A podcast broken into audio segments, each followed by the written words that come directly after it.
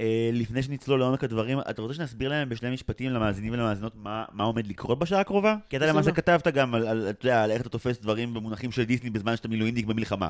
אתה מטיל פה אחריות ממש כמו אה, זה, אבל לא, אבל, אבל אני, ב- בנטל ביחד איתך, זה יהיה בסדר. כן. לא, לא, לגמרי, לגמרי. נראה לי שהתובנה של שתינו הייתה שהרבה יותר מעניין מאשר לדבר על סרט אחד ספציפי. זה יהיה יותר מעניין לדבר על דיסני מנקודת המבט שלנו כישראלים, שלי כ- כדרומי או כמילואימניק, אה, כשדרותי. וכעובד סוציאלי. סוציאלי, סביב האירועים של 7 באוקטובר והמלחמה. אז בפרק הקרוב בעצם מה שקורה מעכשיו אחרי הפתיח הזה, זאת אומרת, אנחנו הולכים לצלול לשעה של לדבר כן על מה שקורה במדינה, אבל דרך מונחים ודמויות שלמדנו להכיר מדיסני. זה מה שיהיה, אז אה, פתיח וחזרנו. ועכשיו הפרק, ובסיומו, שלום עולמי. איי איי איי.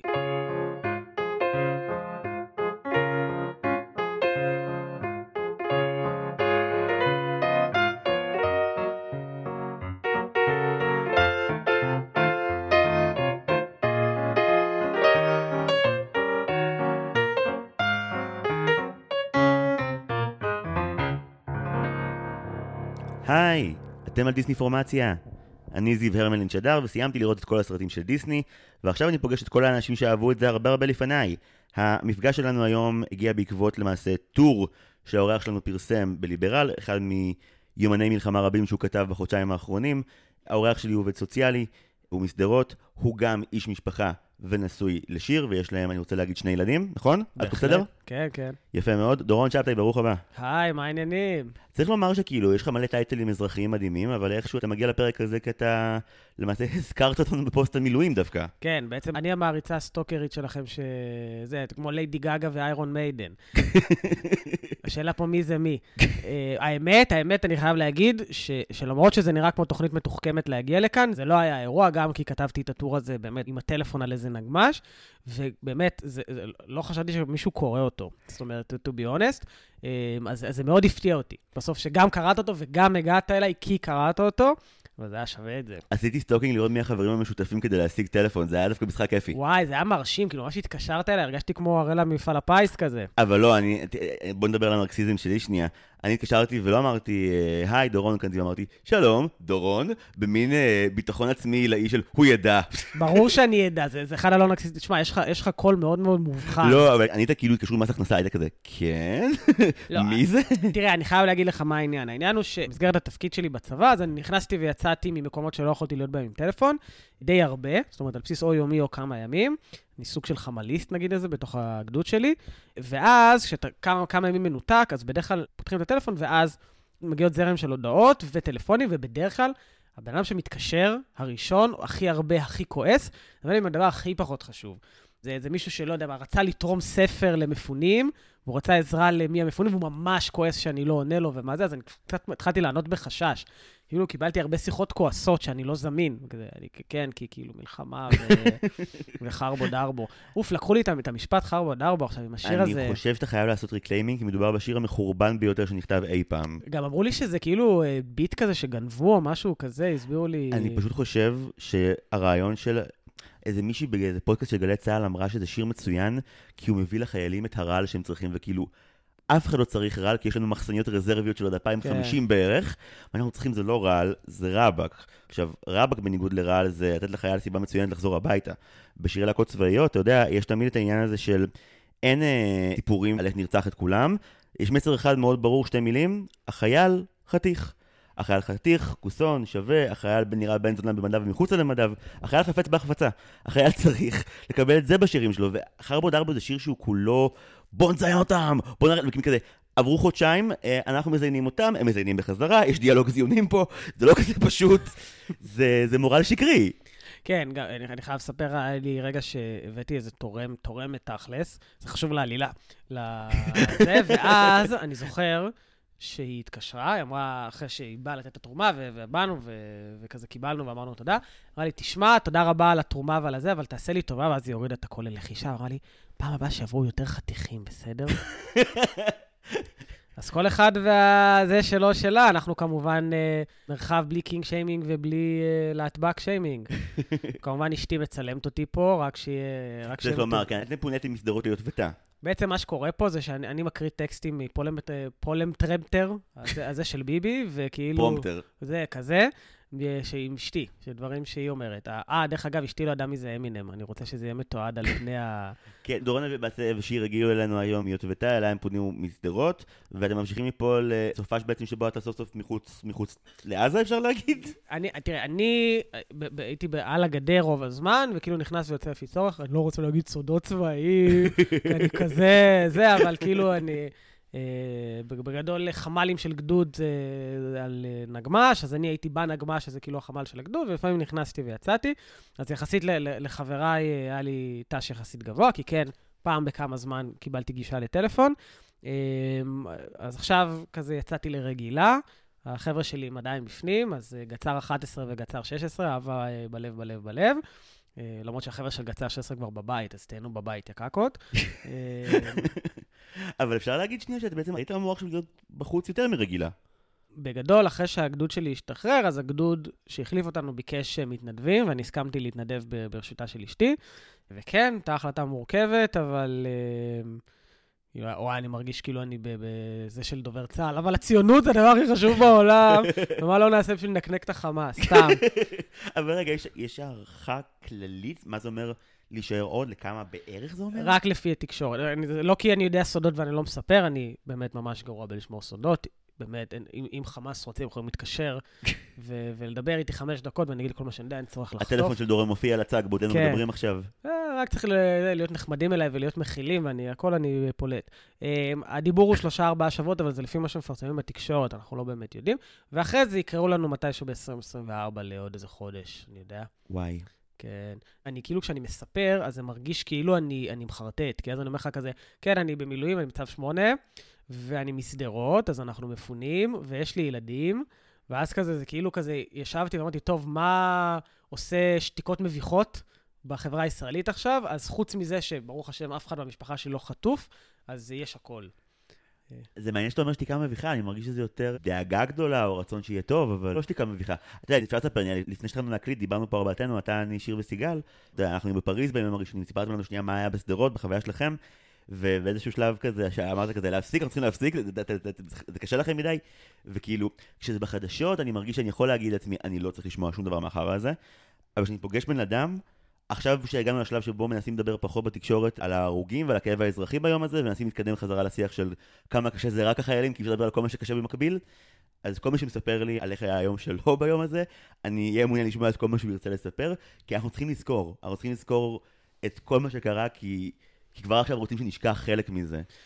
חלק אומרים מסיבות, אתה יודע, מסיבות פסיכולוגיות, לא מסיבות מניפולטיביות, כאילו זה קשה לזכור את זה כל יום, אבל המון משפחות איבדו הרבה מאוד, ואנחנו נצטרך בעשור הקרוב להבין איך אנחנו כאנשים איתם, ו... וזה אני אומר בלי שום סמכות, כן, אני אומר את זה כעוד אזרח טמבל, כן, אבל אני, אנחנו צריכים לשמוע, אם אנחנו פוגשים אנשים, מה הם עברו ומה הם ראו, אנחנו צריכים לזכור את זה. כן, גם נראה לי ש... זאת אומרת, אם רגע לפני שנדבר על, ה... על החיים עצמם... יהיה גם דיסני היום. כן, חבר'ה, אנחנו באנו לדבר על דיסני, וואו! בלאגן, מסיבות. סתם, רגע, אבל לפני שזה, אני כן אתן את זה, שאני חושב שהדבר הבאמת משמעותי שאנחנו צריכות כאילו להחזיק בראש, הכאב הפרסונלי הוא סופר חשוב, ובטח אצל, אצל חבר'ה גם שאיבדו יקירים ו... וחטופים, שברוך השם, אנחנו זכינו בסיפור הזה באמת למזל, כי זה ממש היה עניין של מזל. אבל הסיפור המשמעותי הוא באמת האקטיביזם האזרחי שלנו ביום שאחרי, כי אני חושב שכזה סתם, גם אצלנו וגם אצל הרבה מאוד חברים, שמדברים רגע על המשבר המהותי, הוא באמת ההיעדר של המדינה, גם ב-7 באוקטובר ובעיקר אחרי. זאת אומרת, תשאל אותי למשל מה הרגע הכי קשה, הרגע הכי קשה להבין שיש חמאס 20 מטר מהנקודה שממנה אני נמצא, ואין מדינה. זאת אומרת, אני זוכר את הרגע שהתקשרנו ל-100, והטלפון היה מכובה, ואמרנו, fuck, נכון, בעצם כבשו את המשטרה בשדרות. לא יודע, עכשיו תשאל אותי מה התסכול, זה שגם ביום שאחרי אין ממש מדינה. זאת אומרת, אין ממש מדינה במסגרות לילדים, המסגרת היחידה שיש זה איזה קיבוץ שכזה מתנדב לקחת אותנו. זאת אומרת, יש מעט מאוד מדינה, ולדעתי, הרבה יותר ממה שקורה מול חמאס וזה שאוקיי, בסדר, זה כזה לצאת למאבק אזרחי שאנחנו נצטרך לצאת אליו ביום שאחרי המלחמה, או אולי אפילו לפני, כי זה ייקח עוד הרבה זמן, להשיב את המדינה לחיים שלנו, להשיב את רשת הביטחון החברתית לחיים שלנו. ועכשיו הפרק הוא בסיומו מאבק על המגזר הציבורי. תראה, יש לי דעה בת 20 דקות שאני אחסוך מהמאזינים כרגע, על כל מה שעברת.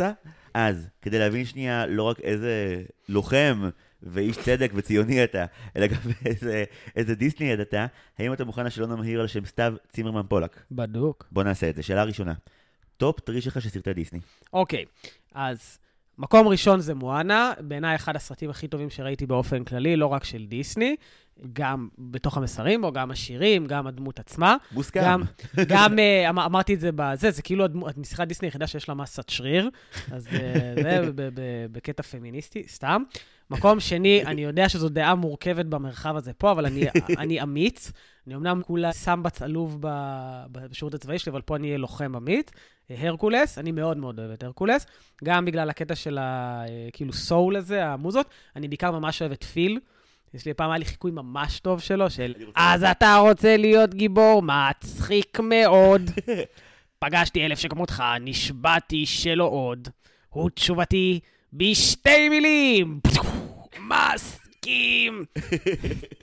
אה, וואי, על תקן אה, יש לי חולשה לאנסים. תשמע, לא נעים לי להגיד, אבל הייתה לי פעם חניכה בעבודה ישנה, שהסטטוס שלה בוואטסאפ, אז היה לכל אחת יש את הסטוקר שלה, ואימוג'י של לב. אמ, אה, ימי ההדרכה כן. הקסומים. ואני לא גאה באופציה השלישית שלי. מקום שלישי? כן, לא גאה במקום השלישי שלי. אוקיי. היפהפייה הנרדמת. אני מודע לכל הביקורת הממש מוצדקת על, התכנים לא, אבל הוא. כיף חיים, הוא משוגע לגמרי. אבל כאילו, בדיוק, זה ממש מרגיש כאילו לקחו את הטראבל מייקר, שמו לו מלא מלא כסף, אמרו לו, אחי, פשוט תצייר איך שאתה רוצה, וסגרו את הדלת, ויש שם דברים מדהים. מצד שני, כאילו מיזוגניה וזה, אבל בסדר, נו, אני פריבילג גבר, אז קל לי כזה, נאה פטריארכיה, נו, שטויות. תראה, מליפיסנט היא כן אחת הדמויות הנשיות החזקות ביותר בדיסני. אנחנו, אנחנו נחזור למליפיסנט. ואזכור של כבוד, סינדרלה. אני אגיד לך אבל למה. הסרט עצמו לא כזה מעניין אותי, אבל ראיתי אותו מחדש לא מזמן, ומשהו שבצפייה בתור ילד פספסתי, ו- וכאילו בצפייה כמבוגר כן ראיתי, זה המוטיבציה של ה... כל, כל המנוע של העלילה זה שהמלך רוצה נכדים, נכון? או מכריח את הנסיך להתחתן, אבל המוטיבציה הייתה משהו מאוד נוגע ללב, ומאוד, שלי לא הסתדר כאילו עם כל הנרטיב השמרני שם וזה, שהוא פשוט מדבר על המקום שלו כהורה, יש שם איזה סצנה כזאת ממש של כזה, רואים את התמונות במהלך החיים שלו כאבא עם הנסיך, הוא אומר, חסר לי ילדים, כאילו, ואני רוצה ילדים, זה המלך. אה, משהו יחסית מתקדם, ש... אז, אז כמובן רימיתי, שברתי את הפלטפורמה, לא יפה. ובכך למעשה הפכת לאורח שגרתי בפודקאסט. אבל- וואו, התחלנו חזק. שאלה שנייה, שיר של דיסני שכל האנשים חייבים להתחיל לזמזם במקלחת. וואי, קל, אה, כמובן עוד פעם מואנה, אני אה, מיסיונר של מואנה, השיר שהיא מבינה, השיר בהוואית, אווי, אווי, איזה שיר פגז. בכללי כולם צריכים לדבר יותר אה, הוואית, איזה, איזה זה סווהילי. פולינזית, לא? מה, לא, לא יודע. נראה לי פולינזית. אחי, אני גזען. אני We know the way. לא, בסדר, אנחנו לא בקיאים. We know the way, איזה שיר, איזה יופי, באמת, באמת שיר קטלני מאוד. נראה לי שכשגיא יגיע, אז גם הוא יתייחס לזה בתור שיר ה-away away, זה כאילו נהיה השם של השיר. אה, גיא זה הווי הווי, וכמובן Surface Pressure זה tick tick tick tick. drip drip drip. drip drip drip. כן. איזה שיר. עוד crush שלי מדיסני החבובה הזאתי. יפה, תשובה מצוינת. אוקיי, סרט של דיסני שהוא underrated בעיניך? או, או, יש סרט... אל אה, תגיד מליפיסנט. לא. עזוב אותך, נו, חבורת פחדנים, באמת. אתם כבר עושים סרט על הרעה, לנסות להבין את הנרטיב של הרעה. מה- מה- מה מה הפתרון? זה שהיא בעצם טובה. טובה. אה, יוב, היא בעצם פייה. התחת. קיצר, לא הרבה ראו אותו, אבל יש סרט live action של אה, פיטר פן הוק. בטח, סרט מדהים. בבימויו של סטיבן ספילברג. שאתה פשוט רואה ואתה אומר, fuck, מי החדיר מה לאיזה משקה של מישהו בדיסני שהם עשו את הדבר המשוגע הזה, שכאילו בכלל ונדי היא זקנה, ופיטר פן אוכל על זה תסביך. התשובה היא שהוא כלל לא של דיסני. אה, fuck me. אז אני לא יכול להשתמש בו. לא, לא, אתה יכול להשתמש בו כי הוא סרט מעולה והוא לא הוזכר בפודקאסט הזה מספיק, אז דבר עליו.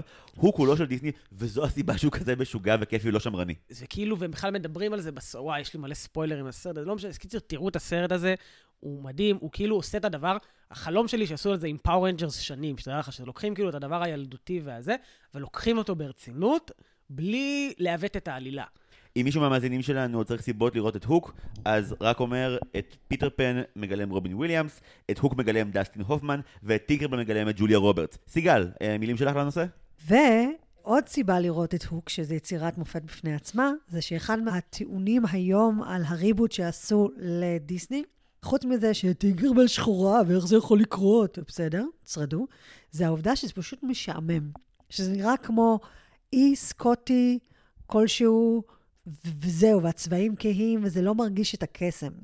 בהוק, עם כמה שזה בוגר ועם כמה שזה מתעסק בתכנים שהם מבוגרים, של התבגרות, של קושי, זה צבעוני, וזה כיפי, וזה מדגדג את הדמיון, ויש באי לעולם לו סקייטבורד, ולנבל יש mohawk, ו... ויש בנות ים, וזה כיף. אז לפרוטוקול, כשהייתי ילד, היה לי קשה לראות את הוק, כי סצנת ה food fight הרגישה לי too real. זה היה כל כך 40 ילדים מטנפים אחד את השני, וזה מרגיש באמת כמו אחווה אמיתית של איזשהו שבט ילדים, זה לא מרגיש כמו משהו באמת מפוברק, אני מסכים לגמרי. מגניב ביותר. טוב, סיגל, תודה על הפריצה הזאת, אנחנו מעריכים מאוד. צריך לומר שזה הדבר הכי מיזוגני בעולם, אנחנו שני גברים עם מיקרופונים בסלון. ש- שמלעדינו נשים הרבה יותר מוכשרות עם טייקים הרבה יותר מעניינים. כן, אחד במחשב, אחד בטלפון. זה. לגמרי... כן. חבר'ה, סוכנים של הפטריארכיה. זה הדבר הכי זה, אבל כאילו, אנחנו, אוי, אנחנו שמאלנים פמיניסטים. שמאל ציוני. זה... כן, אוי, אוי, אני פשוט, הכל כל כך מורכב לי. זה כמו זה שאם אתה מכיר בפגם של סרט בסרט, אז זה מספיק. נכון? כזה, הנה, אנחנו יודעים שיש פגם הזה, אז כזה, אני, אני פשוט כל מה שצריך להגיד, שאנחנו מבינים את המורכבות, אז הנה, בבקשה. אז זה הכל, אז מותר לנו. בטח, אז אני יכול להיות סוכן של הפטריארכיה עם אשתי המשכילה, שזה... בסדר, אבל אני יצאתי לחופשת לידה, אז זה בסדר. טוב, אני חוזר לדיסני. שאלה רביעית. דמות אחת שדיסני היו צריכים להסיר מההיסטוריה לצמיתות. או, אני אגיד לך בדיוק מי. האויב שלי, הנמסיס, יחיא סינואר של, ה... של דיסני, הלא הפיה מפינוקיו, יימח שימה וזכרה, איך אני שונא את החבובה הזאת, באמת, פשוט כף על הפנים. תסביר למה. למה? למה? אני אגיד לך למה. כאילו זה מאוד מיזוגני, אבל זה מאוד ברור שבסוף זה אדם מיזוגן, הלו הוא דיסני, או איזה מישהו בקואופרטיב שם, חשב על המורה שלו מכיתה ד', ו- וניסח את זה ככה, כאילו כזה, אוי פינוק, כאילו, אחותי, את לקחת פה איזה בובה, אמרת לה, בואי תהיי ילד, ואז הוא עושה טעויות, מה את נוזפת בו, יא פוסטמה? כאילו... אז, אז הוא לא אשם, זה כמו שאני אנזוף בילד שלי, אם אני אגיד לו, ניסן, לך תזחל ל... ל...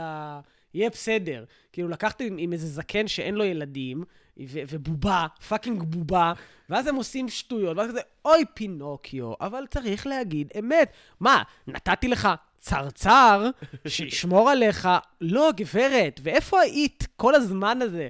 כאילו, אני אוהב איך התמה של לקיחת האחריות חוזרת גם בשאלה על פינוקיו. גברת, את תקחי אחריות, והאחריות היא בהחלט אשמה, וצריך לפטר אותה. הם רוצים לקחת את זה למקום פחות מיזוגני. בעצם האשמה האמיתית כמובן שהרי היא סוכנת של קרלו קולודי, הסופר של פינוקיו. שהוא באמת, כפי שיפתח אמר בפרק על הסרט, הוא פשוט שנא ילדים.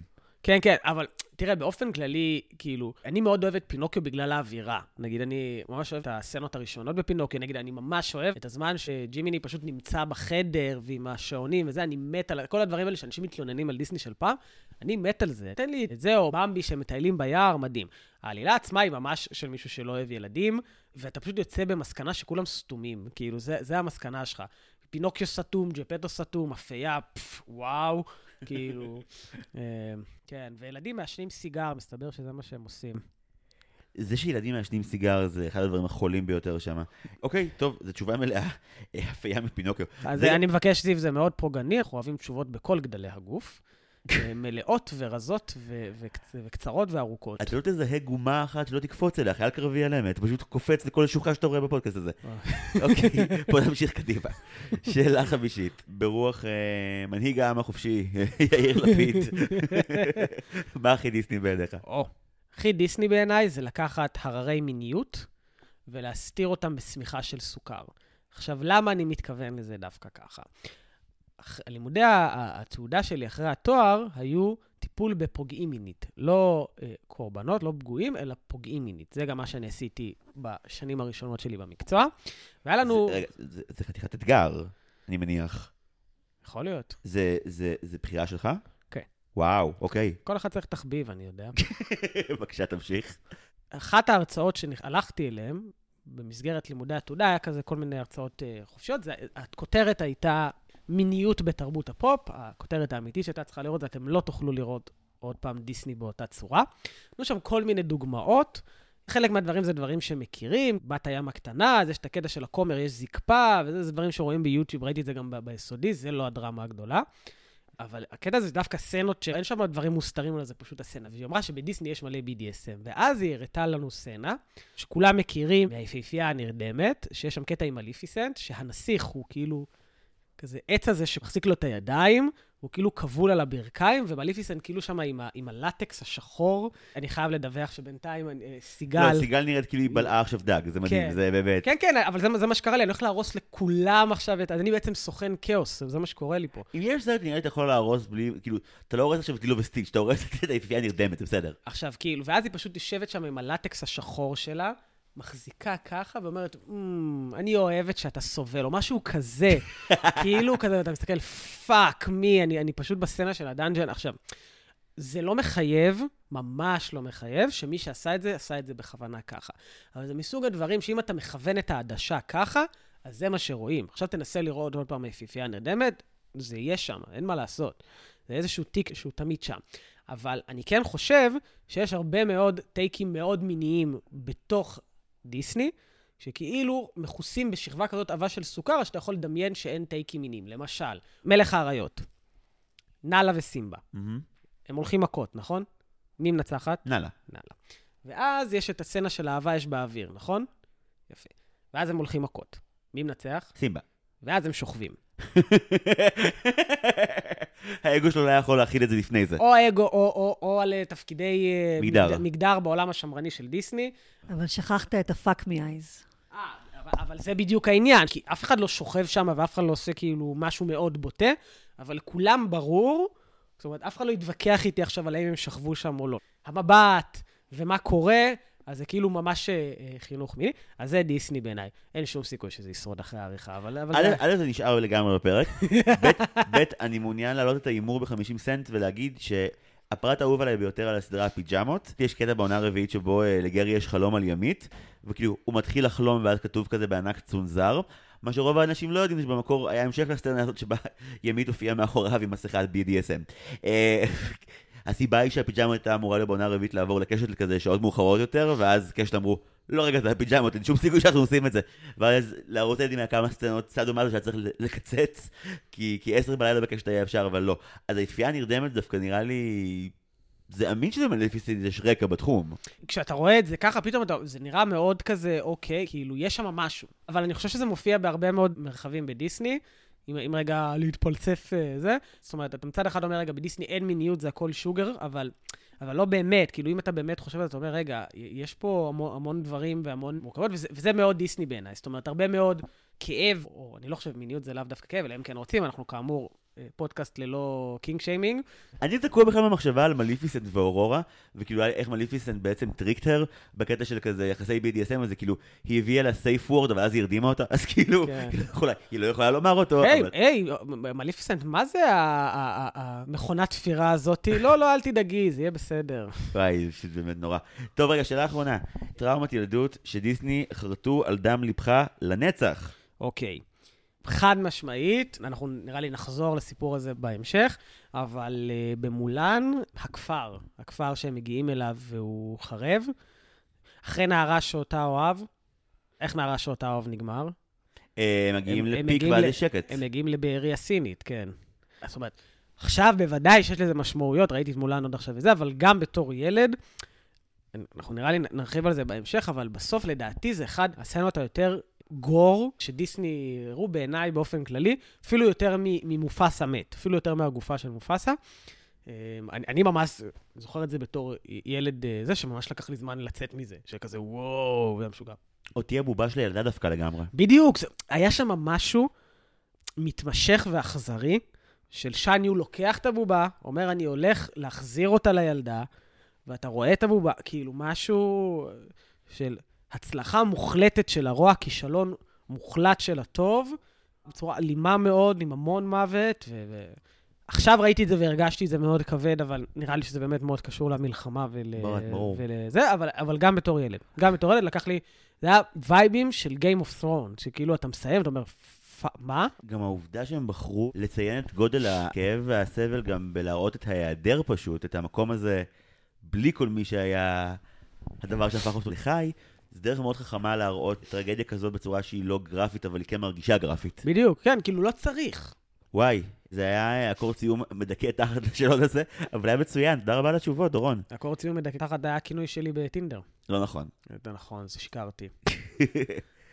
היה לך כינוי בטינדר? מאזינות ומאזיני הפודקאסט לא רואים אותי, ואני באמת לא הבן אדם שמחליקים ימינה. לא... אני הבן אדם שמצליח עם הזמן במילים, כזה to sweet talk, כאילו, את הדרך שלי, כזה, לא, זה... אתה פה שעה ואני כבר נמשך אליך, מה אתה מדבר איתי בכלל? זה מאוד נחמד מצידך, אבל תבין, לקח שעה. כשדיברנו על מה, מה תבוא, מה תראה, אנחנו בדיוק, זה כמו שמשפצים בית, אנחנו בדיוק עוברים מדיסני לפיקסר, יש טיח בכל מקום, ואבק פיות, מה נעשה? ואז אתה יודע, קשקשנו קצת על מה, מה המחשבות שיש לך שם בנגמש, בשעות המטורפות, שאתה כותב לעצמך דברים. והיה לך המון מחשבות על דיסני בימי מלחמה, ואמרתי, יאללה, יש פה מספיק בשביל לדבר את השיחה הזאת. אז רק כדי לתת את הקונטקסט הזה. אתה ילד דיסני, ראית המון בילדות. אהה. וכשאתה מגיע היום לחיים כמילואימניק, מעבר לחיים כעובד סוציאלי, שכבר שמענו איך דיסני נהרס בגזרה הזאתי, אז מה המפגש שלך היום בין החיים הצבאיים לבין דיסני כתחביב או כאהבת ילדות? אז אני חושב שיש שני מרחבים שאני באופן אישי פוגש את דיסני. הראשון, זה באמת דיסני כמייצג. יש משהו באומנות שיודע לבטא המון במעט, או להצליח לבטא דברים ש- שהשפה היומיומית לא מצליחה לבטא. אני אתן לך דוגמה. אני יכול לדבר שעתיים על הורות, ולמה בעולם שלפני המלחמה הייתי כזה, במשך הרבה מאוד זמן, מה שנקרא ה-main caretaker, אני יצאתי לחופשת לידה, אשתי הייתה עובדת, אני הייתי יותר בבית. אני יכול לדבר הרבה מאוד זמן על למה הורות זה, זה כזה משמעותי ועל הקשר העמוק, או לחלופין, הרגע הכי יפה במואנה ואולי הכי יפה בדיסני, הוא אפילו לא סצנה אלא שוט, שכל פעם שאני רואה אותו אני בוכה. זאת אומרת, הייתי בטוח שעם הזמן אני אבכה פחות, כי כבר אני יודע מה מגיע, אבל אני פשוט מתחיל לבכות כי אני יודע מה מגיע. וזה שוט קטן שמגיע, רגע שהסבתא מתה, והסבתא מתה עם איזו אמירה שלה צריכה לצאת, למצוא את מאווי וכולי וכולי. ומואנה הולכת לארוז, שזה ממש מרגיש לי מתכתב עם הסצנה ממולן. ואז האימא נכנסת, שזה נגיד שונה ממולן, כי שם זה קורה לבד. ויש שם שוט, זה אפילו לא סצנה. שוט אחד שאתה רואה את כל המהלך ההורי על הפנים של האימא, שאומר, אני לא רוצה שהיא תלך, אני מבינה שהיא הולכת גם ככה, ואני רוצה להיות שם בשבילה, גם אם יש לי ספקות, ואז היא הולכת לעזור לה לארוז. אז זה בעיניי כוח מייצג. זאת אומרת, אם היית מבקש ממני להסביר, תראה כמה זמן לקח לי להסביר שוט. על העולם הרגשי הייתי כנראה מדבר עוד שעתיים, אבל בדיסני הצליחו לעשות שוט שמזקק. אז זה פנים ראשונות של מה זה דיסני בעיניי בזמן מלחמה, מה מזקק כל מיני תחושות ו- וחוויות, שזה אולי ניתן דוגמאות אחר כך, ודיסני כאסקפיזם. זאת אומרת, רגע, הרצון לברוח למרחב שהוא אחר, שדיסני התעסקו עם זה הרבה בקטע מצחיק, כזה קצת שעשיתי מחקר לפני שבאתי לפה, סביב מלחמת העולם השנייה ובריטניה. כאילו, אצל דיסני יש המון דיבור על אסקפיזם מההפצצות מבריטניה, כל הסיפור הזה של המעבר לכפרים. אז זה נראה לי המרחבים שאני הייתי מדבר עליהם. אני רוצה לשמוע עוד שנייה על המעבר לכפרים עוד קצת, אבל אני גם אגיד, נראה לי שאחרי חודשיים וחצי של מלחמה, מהחוויה שלי גם בהקשר של הפודקאסט, דיסני לא תמיד מתגלה כמרחב מוגן עבור אלה שרוצים להתנחם בו. לא, אני חושב שזה ממש קשה למצוא בדיסני מרחב מוגן, כמו שתנועת הנוער שגדלתי בה, הטיולים בה תמיד היו... כאילו, אני ממש גדלתי לשנוא טיולים בגלל תנועת הנוער שלי, כי היה חוק ש... רגע, רגע, מה, מה תנועת הנוער שלך? בני המושבים, זה פשוט אה, סוגיה פוליטית כואבת כמו הסכסוך בתוך חסידות גור. כאילו, ברגע זה ממש, יש לך איזה עשרת אלפים מאזינים שעושים, בני המושבים זאת לא תנועת נוער, זאת חטיבה וזה, ואחרים שמריעים בזעם. כנראה 90% מהמגיבים שלי הם, הם אחד מצדדי הסכסוך הזה. בדיוק, אתה מבין? אז ברגע זה ממש, אתה הולך לקבל מלא מכתבים זועמים, אז uh, בהצלחה, שיהיה כיף. אבל, זאת אומרת, חלק מהנרטיב של טיולים אצלנו היה שכל טיול חייב לכלול אתגר. ואני זוכר את זה, כי אף פעם לא חוויתי טיול בטבע כדבר מנחם. זה תמיד היה, השינה צריכה להיות מאתגרת וצריכה להיות עלייה קשה, ואני תמיד אסיים עם שפשפת. אז אני חושב שיש משהו בדיסני, בזה דיסני הוא לא דיסני ללא כאב. זה מאוד נכון, וגם כשעכשיו התחלנו לעבוד על העונה של פיקסר במקביל, שמתי לב שכאילו, דיסני זה המקום שבו קסם פותר את הבעיות של המציאות, ופיקסר זה המקום שבו הילד מגיע להתמודד בעצמו עם הבעיות של המציאות. כן, שבמובן מסוים זה בונה יותר, אבל גם אני חושב שיש משהו בכאב של דיסני לעומת פיקסר שהוא הרבה יותר קיצוני. נכון, בפיקסר כאילו הטראומה היא לאורך כל הצפייה במנות מאוזנות, בדרך כלל חוץ מבאפ, ובדיסני כאילו בעשר דקות הראשונות בעיטה לביצים.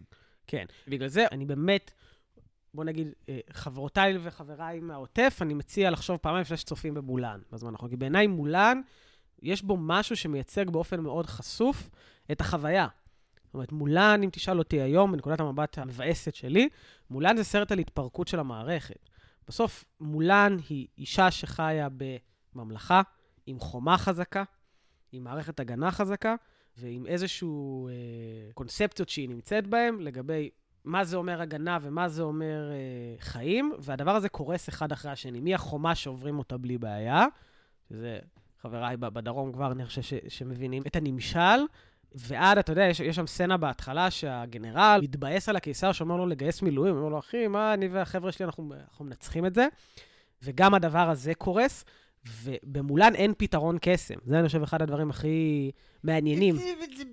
כאילו נכון, נכון, נכון, בסדר. כאילו, אם- תשווה את זה למשל... אם מורידים את ה- את הקסום מזה, אז זה בסדר. אני פשוט קצת מזועזעת מההשוואה, והראש שלי ישר הלך לההונים תוקפים את תל אביב, והסיבה שאנחנו לא מצליחים לנסח את החמאס זה אין שלג בדרום, אז אין במה לערום עליהם. וכמובן, הלוואי והיה לנו מושל, הוא גם ככה חושב את עצמו קיסר שהיה יכול להגיד משפט bad ass כמו... אה, גם אם הרוח נושבת, ההר לא ישתחווה מפניה. אוקיי, אבל גם אלה החיים זה שורה, ואפשר כן. גם- גם זאת שורה. אגב, רגע, אם uh, לסיים את זה, אני מתכוון שאין פתרון קסם בזה שאף אחד לא מחזיר לחיים את הצבא, ואף אחד לא מחזיר לחיים את זה, ובסוף, ובסוף, בסוף, הניצחון הוא מאוד קטן. הוא, הקיסר לא נהרג וזה, אבל הלך הצבא, ונהרגו הרבה מאוד אזרחים, ועכשיו צריך רגע לקום. זה מזכיר לי, את הבגרות שלי בספרות עשיתי בין היתר על, על טלמה ולואיז. אחד הדברים שלמדתי... וואו. כן, אחד הדברים שלמדתי, איך, איך, איך טלמה ולואיז מסתיים? ספוילר בקפיצה מצוק. כן, אבל איפה עוצרים? כשהן עומדות לעוף מהצוק. יפה. למה זה ככה? זה לא היה ככה תמיד. הצילום המקורי, הסרט המקורי, היה שרואים אותן מתות. הן עפות מצוק ורואים אותן מתרסקות. אבל בהקרנות המבחן, הקהל האמריקאי, בצורה בצורה הכי אמריקאי שיש בעולם, היה לו מאוד מאוד קשה עם זה, ולכן הפתרון היה, זו אותה סצנה, היא פשוט נעצרת עשר שניות קודם, הן עדיין עפות מצוק, אבל יש שם איזה רגע כזה שהן שמחות ומאושרות. חופש. זה נגמר באותה צורה, כן? הן הולכות למות, כולם יודעים שהן הולכות למות, אבל כאילו כיוונו את העדשה לאיזה רגע נחמד בתוך הסיפור הזה. המון פעמים הצופים יותר מעניין אותם מה הדבר האחרון שהדמות בסרט מרגישה, כן. מאשר מה קרה לה. זה בדיוק זה. כן. אז אני חושב שזה הרבה מאוד מולן. מולן זה בהחלט, יש שם ניצחון ואיזשהו פתרון. אגב, אני מאוד מתחבר לביקורת הפמיניסטית שעלתה פה בפרק, באיזה טייק כזה שכן, אה, אני אישה, אני יכולה לעשות מה שבנים עושים, אבל אני מעדיפה בסוף לחזור הביתה ושיבוא הגבר. כזה, נו, באמא שלך כבר תהיי היועצת, מי צריך? השיפו הדיביל הזה? זה הסיקוול הרוחני של פוקהונטס טיפה באיזשהו מקום. כן. מולן הצליח בעיניי לתפוס בצורה מאוד טובה את התחושה של מערכת שקורסת, של מדינה שקורסת, ואת נקודת המבט של החירניק הממוצע. הרי איך מולן, מולן לא מפגינה בסרט יכולות אה, לחימה מרשימות. זאת אומרת, זה לא לעומת ה-live action. היא לא עושה דברים משוגעים. היא מגלה היגיון פשוט, שחירניק פשוט יודע לראות, וקצין לא. למשל, בסצנת הקרב שאתה רפררת אליה. באה כיתת חי"ר מול השד יודע כמה, והם נכנסים שם לאיזה פינה, הקצין המהולל עם הידע הנרחב בזה, מה שאבא שלו אומר לו, ידע נרחב בשיטות אימונים וזה, יאללה, תמות אה, נפשי בעד פלישתים ויהיה בסדר. והיא מסתכלת, אומרת, אה, fuck, יש לנו תותח, יש פה שלג, בוא נפיל אותם, כאילו, וזה משהו שכאילו, דווקא היא, מנקודת המבט האזרחית, הפשוטה שלה כמילואימניקית, זה משהו, אני חושב שמילואימניקים חווים הרבה. כאילו, משהו בחוויה האזרחית, בדיוק חפרתי לאשתי הנשמה האומללה שנמצאת פה עכשיו, שצריכה לסבול אותי בשאר הזמן. כמה אני חושב שמילואים זה דבר חשוב. בעיניי מילואים זה דבר חשוב לחברה האזרחית בדיוק בגלל זה. כאילו, זה תמצית המילואימניק, המולן הזאתי שרואה שנשאר תותח אחד, ויש שם הר של שלג, ואם הוא ייפול עליהם אז הם ימותו, אז אולי במקום להיות טרומפלדור, בוא נפיל את הקקות, כאילו, כזה. אבל אם אני לוקח את זה שנייה אה, שמונה צעדים אחורה, אוקיי? מולם באיזשהו מקום בקטע הזה, היא האדם שקם ועושה מעשה כי אכפת לו. ובגלל זה הראייה שלה היא גם היא אינטליגנטית, כי היא באה לעזור ולא כי היא צריכה. היא נכון. רוצה.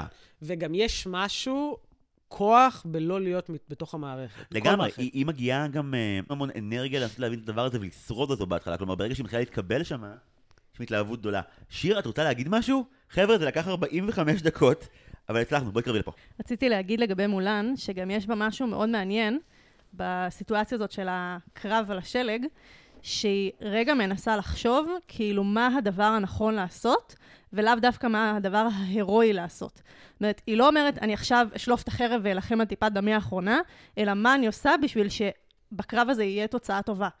וכאילו, ראינו כל מיני סיפורים כאלה, ויש הרבה ויכוח עכשיו על מה זה גבורה ב-7 באוקטובר ומה זה, וכאילו, סיפורים של אנשים שנניח אמרו, במקום לצאת עכשיו מול המחבלים, אני רגע נשאר פה, עושה איזשהו מערב, וכאילו הורג את מי שאני יכול. ודווקא בזה שלא יצאו ומתו כאילו בשנייה הראשונה, הצליחו להציל הרבה חיים. אז אני חושבת שגם זה משהו ממש ממש מעניין, כאילו רגע נקודת מבט אחרת של ראייה יותר רחבה, של רגע לנסות להסתכל על התמונה הגדולה. אגב, עוד נקודה מעניינת, היא בסרט אחר, שימו לב, שימו לב, זה הולך להיות על מואנה. שזה כבר בשורה טובה מבחינתי. כן. כאילו, אם תנסו רגע לחשוב, למואנה, ברמת העשייה שלה, היא לא מנוע מאוד משמעותי בהתרחשות של הדברים. זאת אומרת, כמו שאני אומר, מולן בסוף לא כיסחה את כולם במכות רוב הזמן. מואנה, רוב הזמן, זאת אומרת, היא לא הבן אדם שהולך ונלחם וזה, היא גם, כן? אבל, אבל זה לא... ובעיניי הכוח המשמעותי של מואנה, שזה משהו שאני חושב שמאוד מבינים עכשיו, להיות הקול שאומר את הדבר הנכון ולהניע אנשים. סתם, אתה מדבר על החוויה כמילואימניק, מילואימניקים זה עם קשה, זה עם מעצבן. כי בעצם סדירניק מונע גם, כמובן, מכל הדברים שהוא מונע, אבל הוא מונע גם מתוך זה שהוא כל הזמן בחרדה שישלחו אותו לכלא, שייתנו לו שבת. ומילואימניק אין את הדברים האלה. מילואימניק, בסוף הדבר הכי גרוע ש... זה שהוא ילך הביתה. אין הרבה בפועל, עזוב רגע תיאוריות, מה אפשר לעשות לו. ואז אתה צריך להניע אותו בדרכים אחרות. ופתאום בסיטואציות האלה, אתה מבין כמה אה, ברגעי משבר אתה צריך רוח, אתה צריך מישהו שיזהה את הבעיה, ואתה צריך מישהו שיצביע על הפתרון, גם אם הוא לא פופולרי. אוקיי? זאת אומרת, לא יודע, נקודת המבט הדרומית אה, מילואימניקית שלי על, על מואנה, זה שזה סיפורה של מישהי שמזהה סכנה, שבניסיון הנואש לחבק סטטוס קוו, גם כשהעולם קורס. זאת אומרת, מנקודת המבט, איך נתאר את הסיפור של מואנה? יש פחות ופחות דגים, האפלה הולכת ומתקרבת. זה ברור לכולם שזה מה שקורה, אף אחד לא רוצה להביט בזה, כי ההשלכה היא מאוד קשה. ההשלכה היא מסוכנת, ההשלכה היא מפחידה, אנחנו לא יודעים מה יקרה איתה, אבל צריך מישהו שהוא לאו דווקא יהיה הבן אדם, אני חושב שהבנתי את זה פעם ראשונה. אני מתנדב הרבה מאוד שנים בזיכרון בסלון. בסופו של ראיתי את עדי אלטשולר, ואז תהיתי לעצמי בראש, מה תפקידה בכוח? ניסיתי להבין, כי היה מאוד ברור שהיא מאוד משמעותית, אבל היה מאוד ברור שזה לא שהיא כותבת את התוכן, או... אתה מדבר על היוזמת של זיכרון בסלון, כן? יוזמת של זיכרון בסלון, של uh, כנפיים של קרמבו, כן. של בתי ספר מכילים, היא עושה הרבה. ואז הבנתי שהכוח שלה, וזה מאוד מואנה בעיניי, הוא בלהניע אנשים. כמה זה חשוב, כאילו, לא חושב שאני או אתה או, או כל אחד אחר היה מצליח להגיע עם מאוי לנקודה שהוא הגיע איתו. זאת אומרת, לנקודת שבר ו- ומעבר לה. וזה גם מאוד ברור למה היא גם ילדה וגם אישה בתרחיש הזה. זה כאילו האדם האחרון שהמבוגרים יקשיבו לו. כאילו, בגדי המלך החדשים זה מין סיפור קסום, שבו ילד צועק המלך הוא עירום פעם אחת וכולם רואים ונגמר, הכל בסדר. כולנו רואים עכשיו. והמציאות היא שאתה חי בעידן ה fake news שבו אתה יכול להגיד המלך הוא עירום אלפיים פעם, מיליון אנשים יכולים להגיד את זה, ואתה לא יכול לדעת אם הם צבא רובוטים או אנשים אמיתיים, ובתוך כל הטירוף הזה, יש לך ילדה אחת שמתעקשת ואומרת שוב ושוב, אני אומרת לכם שמשהו רע יקרה. עכשיו, היא גם לא לבד, יש לה אבא, אנחנו לא ניכנס רחוק מדי להשוואות המפתות מאוד שאפשר לעשות. יש לה אבא שבטראומה כי הוא איבד אדם שמאוד מאוד קרוב לו, ומהרגע הזה הוא נהיה פחדן מבחינת כל מה שקשור לאסטרטגיה, כי הוא לא רוצה להתעסק עם האפשרות של לעזוב את האי עוד פעם. הוא לא מעוניין להיכנס קרקעית לים, אם תרצה. אני רוכב על, ה, על הנמשל שעשית פה עכשיו, שמעבר לשאלות של פתרון קונקרטי, אני חושב שאחד הדברים שהכי קשה לנו ברמה האנושית זה להביט לבעיות בעיניים. דווקא כשהפתרון הוא קשה.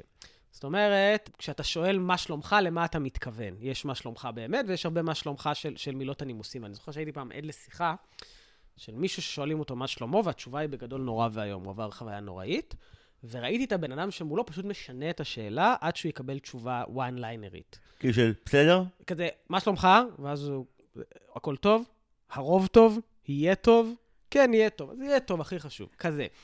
אני חושב שיש בנו משהו שמאוד מתקשה, אני ממש רואה את זה כעובד סוציאלי, אתה יודע, גם אצל קולגות שלי, הדבר שהכי קשה לנו הוא להכיר בקושי שקיים, ואין לנו פתרון אחד בשבילו. אני קצין מבחן, זה, זה העבודה שלי. ובתור קצין מבחן, אנחנו נתקלות הרבה מאוד פעמים בסיפור של אלימות משטרתית. ואין לנו הרבה מה לעשות עם זה. אני עכשיו פוגש בן אדם במסגרת רעיון שאני עושה לו, ואני שומע סיפור על אלימות משטרתית. אני יכול להגיד מה שאתה יכול להגיד, לך למח"ש, או לאו דווקא אלימות משטרתית, או עוני מאוד גדול, או, או כל מיני דברים כאלה. ורגע לשהות סביב הכאב הזה, וסביב הבעיה, ולהגיד, יש פה בעיה שאני לא יודע כרגע איך לפתור אותה. למשל, אחד המקרים הכי קשים שהיו לי, זה מקרים שאתה מבין שהפשע של הבן אדם נובע באופן ישיר מהעוני שלו, ואין לי פתרון. אין לי פתרון. זה לא שיש כפתור לפתרון לעוני, ואז מה עושים?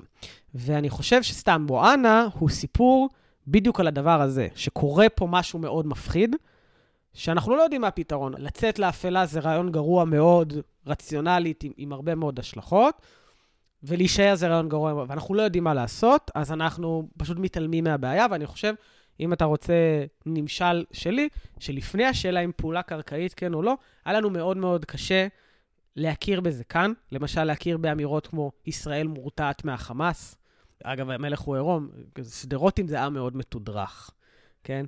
כאילו, אנשים גם פושטים כמוני, פוגשים במהלך בין סבבים כל מיני אנשים מהצבא, וזה שהם די בכירים. ואני זוכר איזה פעם שאני הייתי מישהו בכיר באוגדת עזה, ומישהו אצלנו אומר, חבר'ה, פשוט תגידו שאנחנו מורתעים מעימות. ואתה רואה את ה... כאילו, את התנועה הזאת של ההירתעות מהפנים, כי זה משהו... דורון הדגים עכשיו מצמוץ מבוהל בעיניים, כן. והטיית הראש אחורנית. כן, מעין תנועה כזאת של הירתעות, כי זה... כי, ובסוף הוא, הוא הודה במילים אחרות ש... אה, כן, אבל זה משהו שקשה להודות. ואני חושב שהיה לנו קשה הרבה מאוד זמן להודות בדברים שהם קשים, גם אם אנחנו לא יודעים מה הפתרון. אגב, לדעתי יש תשובה לזה. היא גם תודגם uh, מדיסני, אבל אני חושב, בזהירות, שאנחנו מורגלים, וזה אגב לא אמירה אה, אה, מחנאית, כי זה נכון לגבי הימין והשמאל בעיניי. אנחנו מובלים כבר באמת עוד שנייה, בתקווה, 80 שנה, על ידי מיסטר בנקסים ואדמירל בומים לסירוגין. Mm-hmm. כלומר, האנשים שמובילים אותנו הם אנשים שהשיח הרגשי הוא דבר שהוא עדיין מאוד זר להם, וזה מטריף אותי, כי אתה יודע, בתור קלדן לשעבר, הייתי יושב המון בבית משפט קהילתי. והייתי רואה שבוע אחרי שבוע את הגברים הכי גברים שלומדים לאט ובייסורים להגיד לא קיבלתי אהבה בבית, הוצאתי את הכעס שלי על אחרים, התמכרתי או גנבתי או שדדתי או רצחתי בגלל זה, רצחתי לא, אבל זאת אומרת, המון פעמים האנשים שהייתי מקליד שמה, שהם לכאורה פושעים, פושעים מסוכנים בדיעבד, היו הרבה יותר רגישים, מכילים ובעלי אינטליגנציה רגשית, מאשר האנשים שהמון פעמים מדברים במסיבת עיתונאים ואני צריך לראות אותם בערב. וזה מטורף, כי אתה באמת, תחשוב על הסצנות במרי פופינס, של ה tuppence בבנק, שבאים כל ה-20 בנים האלה, ופשוט סוגרים על הילד הקטן, ואתה אומר לעצמך, אלוהים fucking ישמור, מייקל לא יכול, אין לו סיכוי, הוא יהיה חייב לגדול להיות כמוהם. אני עובד סוציאלי בבית משפט קהילתי, ואתה ממש צודק. אני גם חושב, בהמשך למה שאתה אומר, שהרבה פעמים השלב הראשון, שאתה נתקל עם חבר'ה בחדר, זה בדיוק הקפיצה בין הכרה בקושי לבין מעשה. אני ממש מרגיש את זה, לא יודע, בשיחה על הצפון. לא יודע, שחיזבאללה הוא אויב הרבה יותר מפחיד מחמאס, ואנחנו אומרים, אוקיי, יש לנו בעיה בצפון, מה עושים? ואז אומרים לך, אוקיי, אבל מה נעשה? נלך למלחמה, זה מסוכן. אני לא יודע מה נעשה, שאלה אחרת. בוא נכיר שיש בעיה. כן. אגב, מקום ש, שאני מאוד מרגיש שכיוון לשם, וזה אחת הביקורות הכי חריפות שלי על דיסני, שהוא לא עשה את זה, זה באנקנטו. אני הייתי בפודקאסט live על אנקנטו, והיה בינינו איזה שיג ושיח בשירותים, לא מה שאתם חושבים, חבורת סוטים. שאלת אותי מה אני חושב על הסרט, אני לא מכיר את אה, זיו, אבל זיו הוא אה, פודקאסטר מוצלח שיורד אל העם ו- ו- ושואל את פשוטי ה... זה פשוט השאלה היחידה שיש לי לאנשים עכשיו. כזה, שלום, מה שלומך? אה, מה הסרט דיסני שאתה אוהב? כאילו לא, אז איך היה הסרט? ואני אמרתי שהיה מדהים, עד הנקודה שהם היו צריכים להחליט שהבעיה היא הקסם, ואז הם השתפנו, וזה היה באסה. ואז אמרת לי, בפיקסאר זה לא היה קורה. יכול להיות. אחרי שראיתי כבר חמישה סרטי פיקסאר, אני צודק. לגמרי. אבל אני חושב, זאת אומרת, גם אני כזה, אחר כך עשיתי מחקר יוטיוב וזה, והבנתי שהיה סוף אחר קצת שונה, ו- ושינו אותו, לא משנה. אבל בעיניי, המסקנה באנקנטו הייתה היכולת להגיד שהמציאות הנוחה היא לא כזאת נוחה. זאת אומרת, אנקנטו בעיניי זה סיפור על משהו שנראה שגרה ונחמד, ומשהו, סוד נורא מפרק את הבית, פיזית, ש- שברונו מכסה עליו פיזית, ובעיניי הסוד הנורא היה התלות בקסם והחרדה, מה יקרה אם הקסם ייעלם. כאילו, והקסם בעיניי הוא הסטטוס קוו. עכשיו, בעיניי אנקנטו בכלל זה סרט נהדר על פליטים ועל פליטות. אני אומר את זה בתור פליט היום. זאת אומרת, בסוף חוויה של הורות לתינוקות היא, היא איזשהו משחק העמדת פנים על עולם שהוא ברור, שהוא צפוי ושהוא טוב. זה המשחק. ואם מצליחים בו, אתה יודע, אנחנו מאירים את הילדים כל יום, פחות או יותר רוב הזמן הם מאירים אותנו, אנחנו לוקחים אותם לאותו מקום, באותו טקס, אוכלים באותה צורה, מנסים לייצר איזושהי יציבות, ואם אנחנו עושים את תפקידנו טוב, אז הילדים שלנו מאמינים שהעולם הוא צפוי, שברור מה יקרה מחר, שיש היגיון, שיש צדק, ושהוא בסך הכל טוב ונחמד. עד שלאט לאט הם מבינים שלא ממש. זאת אומרת, אבל בצורה איטית ומדודה, הנה עם לוק של ויניקוט עם דיסני. אבל uh, פתאום מגיע אירוע או סופת טורנדו, שזה קצת הסיפור של אנקנטו בעיניי, הסיפור רקע, שמכה בך שהעולם הוא, הוא, הוא לא כל הדברים האלה. הוא לא צפוי, והוא לא בהכרח טוב, והוא לא בהכרח צודק. זאת אומרת, אתה יכול לקום בוקר אחד, וחמאס יפלשו לעיר שלך, זה, זה המצב, אלה החיים. אפשר לנסות למנוע את זה, אפשר לנסות uh, לשנות את זה, ואז יש איך להתמודד עם החוויה של הפליטות. ואנקנטו זה ממש משהו שאנחנו... אני רואה סבתות כאלה, אבואליטות סביבי. לפעמים אני קצת אבואליטה, שזה איזשהו ניסיון להיאחז במה שטוב, ולהחזיק אותו חזק, חזק, חזק, חזק, גם כשצריך לשחרר אותו. כי מבחינתך, ואנקנטו כן מסביר את זה יפה, אם עבדת כל כך קשה כדי להצליח לאחוז בדבר הזה, לשחרר אותו יכאב נורא. נורא נורא. וגם, יש כל הזמן שאלות של מה אני בלי זה. הרי בסוף, אם אני הייתי צריך... לאיפה ב... אנחנו מדברים על החזרת שטחים, מה קורה? אני לא מרגיש שהרחקנו לכת עד שמה. אנחנו מדברים על BDSM, אתה לא... אה, לא בסדר, יותר- לרגע כן. נלחצתי. לא, הייתי כזה, וואו, ה- אחי, בואליטה הזאת היא דומית, בת דומית, עזוב אותך, נו. בסדר. אוקיי. אמ, בעיניי, אנקנטו, הסצנה שהייתה אמורה לסגור את הסרט הזה, הייתה הרגע שהם מחליטים לוותר על הקסם, והאימא של אה, מירבל הייתה פשוט לומדת להיות רופאה, והאחות החזקה פשוט הייתה מתאמנת ומרימה דברים כבדים. אני חושב שהנמשל שם של הקסם, הוא באמת כל הדברים האלה שאנחנו מרגישים שעובדים. אני, הייתה לי, הילדה הגדולה שלי היה לה מאוד מאוד קשה לישון בחודשים הראשונים לחייה, ואני זוכר שכשהצלחנו להגיע בעזרת איזו יועצת שינה, למשהו שעובד, היינו בחרדה איומה ונוראית לשנות משהו. כי עד שזה קורה, אתה באמת כזה, שאף אחד לא ינשום, שאף אחד לא יזוז, הילדה ישנה, סתמו את הפה. סליחה שאני גורר אותנו לביבים האלה, כן, אבל וואי, ביבים זה טוב, תגרור לא, אותי, baby. פשוט, כשאני מסתכל על אנקנטו עכשיו, אז מבחינתי זה גם סרט שמחזק נורא את העניין של כוח לא יכול להישאר באותו מקום ליותר מדי זמן. אני חושב שאם הייתי עכשיו 7-8 שנים עם איזושהי פוזיציה שבה יש לי המון נכסים או המון המון יכולת, וזה מצב שהיה משתמר, אז לא היה לי שום דבר בחיים חוץ מלהגן עליהם בקנאות. והסבתא הזאת, אתה יודע, אם עניין הקסם היה משהו שאתה יודע, כמו כל דור מישהי מהאחיות או וואטאבר, כל חוק מפגר אחר, אבל שזה תפקיד שעובר ולא פשוט נשאר מוחזק לנצח, אתה יודע, סבתא שלי כשהיא מתה, כשהייתי בן 18, אבא שלי והאחיות שלו בהתחלה היו מאוד מבוהלים, כי הם אמרו, רוב החיים שלנו נוהלו על סדר היום שהיא גידלה אותנו ברמת ה... יש אירועים, היא קובעת אותם, יש טלפונים, היא עושה אותם, ואנחנו צריכים להתנהל. פתאום התפקידים שלה חולקו לכל עבר והתפזרו באוויר. ועם זאת, אתה יודע, הם מצאו את הדרך לגרום למשפחה להמשיך לעבוד, הכל בסדר. והנקרנו את הסרט שבו, אחרי כל כך הרבה שנים שהסבתא נלחמה להשיג את ה... נקרא לזה קסם, נקרא לזה בית, נקרא לזה שפיות, נקרא לזה שקט אזורי, אבל יותר מדי שנים של זה גם גרמו לה להפוך להיות עיוורת והכרה רגשית, ואם יש נכדה שסובלת כל הזמן, אבל היא לא מפריעה למהלך התקין של הדברים, so be it. וזה מחירים שהיית מצפה שמי שאמור להוביל לא יקבל אותם בכזאת קלות של אוקיי, זה נוח, נמשיך ככה פשוט. זה כואב. אני אקח את השיחה לביבים יותר נמוכים. בבקשה. הביצים של ברונו, כן, קדימה, כן. תוביל אותי. יואו. אני חושב שאגב ייצוגים, חשבתי ככה, במה שאתה מדבר, חשבתי על סרט אחר, חשבתי על מלך האריות 2. מ, הופה. ואני חושב שהקסם של מלך האריות 2 זה שהוא מצליח להביט לפני הרוע, ומצליח להגיד באותו משפט שהוא לא פחות רע ממה שחשבת, אבל הוא לא חסר הקשר וחסר אה, נסיבות. מלך האריות 2 מתעסק, למי שלא ראתה, בבן החורג או הבן של סקאר, קובו, ובאימא שלו, שהיא כאילו הרעה. היא- זירה. זירה. היא מתכננת שם איזו מזימה מסובכת כזאת, שקובו יצא עם נאלה, עם, ה- לא עם נאלה, איך קוראים לה? סיגל, איך קראו לה? קיארה, קיארה. תודה רבה. אתה אה, מבין שאנחנו שני המיקרופונים שלא יודעים שמות של דמויות, וסיגל ושיר יודעות הכל, כן? כן, כן, מחכות ש- שפשוט נגיד את הדברים שזה... כן, אני גם חייב להגיד שקוב הוא אחד הגברים הכי חתיכים בדיסני, אם אני רוצה שסיגל תקבל אותי לחייה. וגם הוא כזה, כאילו, בן גרעין כזה, עובד כזה, אחי, אני רק רוצה, כאילו, אחי, אתה יודע, לקחת את היוקיליילי שלי, ויש שם איזו מזימה מסובכת שקובו הוא די סטטיסט בה. טייק מיזוגני, כן, בסוף זה הכל האישה, אבל כאילו כזה, יש שם כל מיני, כן, חשיפות שאתה רואה קצת לרקע שסקאר גדל בו, והרקע שקובו גדל בו, והרקע שכאילו הרעים שבאים במזימה שלהם בסוף להרוג את סימבה, ואני חושב שיש שם איזושהי יכולת ממש מעניינת להביא באמת מורכבות. בדרך כלל כשאנחנו אומרים אנחנו מביאים מורכבות, אנחנו פשוט מתכוונים להגיד דעה לא פופולרית. כאילו, אני זוכר שהייתי פעם בסיור של שוברים שתיקה, סליחה מחבריי שהם משוברים שתיקה, ואני זוכר שאמרו, היום אנחנו נראה לכם את התמונה המורכבת. מה שביאס אותי זה שהם לא הראו לי תמונה מורכבת, הם הראו לי תמונה ממש פשוטה. של כאילו, אה, אנחנו רעים ו...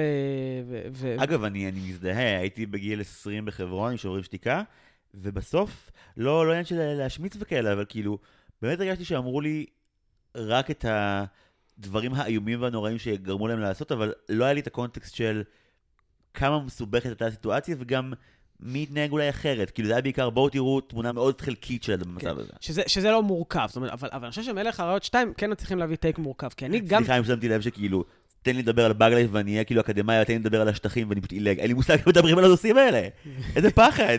אבל זה באמת סיטואציה מפחידה, אני חושב שגם עכשיו... אני מבקש, מורכבת. מורכבת, מורכבת, בוודאי. אפילו עכשיו אני חושב על, כאילו, רגע, מה אני אומר ומה זה. אבל אני כן אגיד את זה, שאני חושב שמלך האריות 2, גם בתור ילד שראיתי אותו, הוציא אותי בו זמנית עם זה שלא חשבתי שהמעשים של זירה ושל סקאר הם פחות רעים, אבל כן הבנתי רגע את המורכבות של הסיטואציה, ואני חושב ש... לא יודע, היום יש לי מלא ביקורת על הנרטיב של מלך האריות 2, שבסוף הוא סרט, כן, סליחה, שלא להגיד לי, הוא סרט נאצי, כן? יש את ה... לא, סליחה, כן, יש את האריות הבהירים שהם סבבה, ויש את מעגל החיים שהוא שוויוני לכולם, אבל uh, זה... שהשחומים יעופו הוא מפה. שוויוני לכולם, כמו שאנחנו לא עושים בחירה בין נשים לגברים, אנחנו פשוט לוקחים את המתאימות או את המתאימים, שאיך שהם תמיד מתאימים, כן? ו- ופשוט לכל אחד יש מרחב המחיה שלו, ששלנו זה המקום הטוב ושלכם זה הבררה, ואם בטעות אתם תבואו למקום הטוב הזה, אלוהים יכעס ולא יהיה גשם, והכל יהיה חרא, כאילו כזה, בסדר? אבל, כאילו, אבל אה, מה שאני רוצה להגיד באמת, זה ש... אוקיי, נכון, זירה גדלה ומגדלת על ערכים רעים ואלימים ופונדמנטליסטים, ואין יכולת להידבר עם זירה, אבל זירה יכלה להיות מה שהיא ולחנך למה שהיא, כי היא במרחב שהיא הייתה בו, וקוב הוא במרחב שהיה בו, ובסוף הפתרון היה לא שכל אחד יישאר במקום שלו. אבל אה, זה הטייק השמאלני המטורלל שלי על אה, דיסני, יש לי מלא. אני רוצה אבל כן להגיד, כשאנחנו כבר לקראת סיום, מה הרגשתי עכשיו כמו הפסיכולוגית שלי, אחד לאחד. פשוט מין כזה, איך זה משחית את זה בין, ה... בין השורות. דיברנו המון על כך שזה לא מרחב מוגן מכאב, אבל שמשהו בכאב הזה כן יכול להיות דרך טובה להסביר הרבה מהמציאות במעט מילים, מה שנקרא תמונה אחת שווה אלף מילים לגמרי. אני כן רוצה שנסיים עם הדיסני שכן אפשר לראות בתקופה הזאת, שהוא, שאפשר לומר עליו שהוא כן מוגן. עכשיו, לי יש כמה אופציות, אבל לך יש משהו שאתה יכול לראות עכשיו שהוא באמת דיסני והוא 100% מנחם או פיקסאר, ובלי אה, לדרוך עליך? אני אגיד את זה רגע, ואני עובד סוציאלי בלתי נסבל, ובסוף, אני אגיד שבסוף השאלה מה מוגן ומה לא, זאת שאלה פרסונלית, ולא הייתי מעז כאילו לתת איזושהי חותמת מוגן ולא מוגן. כי יש אנשים כמוני, שלהביט מבחינתי ללב הכאב, שזה מולן בעיניי, זה הכי מוגן בעולם. אני דווקא מרגיש שמה, כאילו, ש- שזה סבבה לי, ויש אנשים שזה יהיה להם נורא ואיום, ויש אנשים שדווקא ללכת למשהו אסקפיסטי, יהיה להם הכי מורכב בעולם, כל אחד וזה. אני יכול להגיד מה מעודד אותי ומה עוזר לי. א', יש משהו במוזיקה שמאוד מאוד נחמד לי, ואני חושב שיש משהו בסרטים שמדברים על המרחבים שהם באמת אלה החיים. למשל, גופי הסרט. גופי הסרט זה אחד הסרטים שאני הכי אוהב בעולם. באת להתחנף, אני רואה. לא, לא, יש לי דדי אישוז שלה ביוקר. וחוץ מזה, אני ממש אוהב את החיקוי מייקל ג'קסון שיש שם. Powerline, בטח. מדהים, מדהים, מדהים. רגע, סליחה, לא, אה, סוגריים, אתה כאילו ידעת עליו דיבוב בעברית, אני ראיתי כמעט הכל רק בעברית. אז כאילו אני אומר לך, כאילו, מגדל הגבינה של צ'יזה, אז אני מדבר עליך. כן. אני מאושר עכשיו, אוקיי, תמשיך. בדוק. אני כמעט לא ראיתי באנגלית את הסרטים הראשונים. הכל היה בקלטות והכל היה זה. ואני חושב אבל שאנחנו מסיימים איפה שהתחלנו. אנחנו מדברים על הטור. מה שאני דיברתי בטור שלי, בליברל, זה כמה בסוף בעיניי, מה שמחזיק את חוויית המילואים ואת באמת את הרצון לעשות שעות קשות, או את היכולת לסבול אה, כזה את חוויית הפליטות שהיא באמת מורכבת, זה המחשבה על החיים הנורמטיביים, על הסושי, סליחה על הטק הפוליטי, שמחכה בקצה. והדבר שמחכה בקצה, ושזה הדבר שבעיניי שווה לנו להילחם עליו, וזה בעיניי הדבר ששווה לנו לשאוף עליו, הוא, הוא באמת העולם שבו חיינו הם הבחורה שאנחנו אוהבים, או הבחור שאנחנו אוהבים, והיחסים עם אבא, והטיול, וההופעה שאנחנו נרצה ללכת אליו, ולראות את הדברים האלה, זה מאוד כיף לי, זאת אומרת, בלהגיד, הנה הדבר שאני רוצה. יש משהו בגופי שהוא סיפור מאוד קטן, בסוף בסוף. כאילו, בסוף זה סיפור על אבא ובן שלא מתקשרים מי יודע מה, והולכים לטיול על הקצר שלהם בתקשורת, עד שהם לומדים לתקשר סבבה, וזה עובד להם גם טוב, והם בסוף הולכים לאחלה הופעה. גם ההופעה, אם רוצים להתפלצן, היא, היא סוג של דימוי ליחסים שלהם. כלומר, ההופעה יכולה באמת להצליח רק כשהם רואים עין בעין. לגמרי. ושם זה מגיע. ושהם מצליחים בעצם מספיק לראות אחד את השני כדי להבין את היתרונות אחד של השני. רגע, להיות אבא של גופי זה פדיחות, אבל אני גם יכול לעשות איתו דברים סופר מפדחים, והוא יהיה סבבה, כי זה גופי. מה שאני ממליץ ל...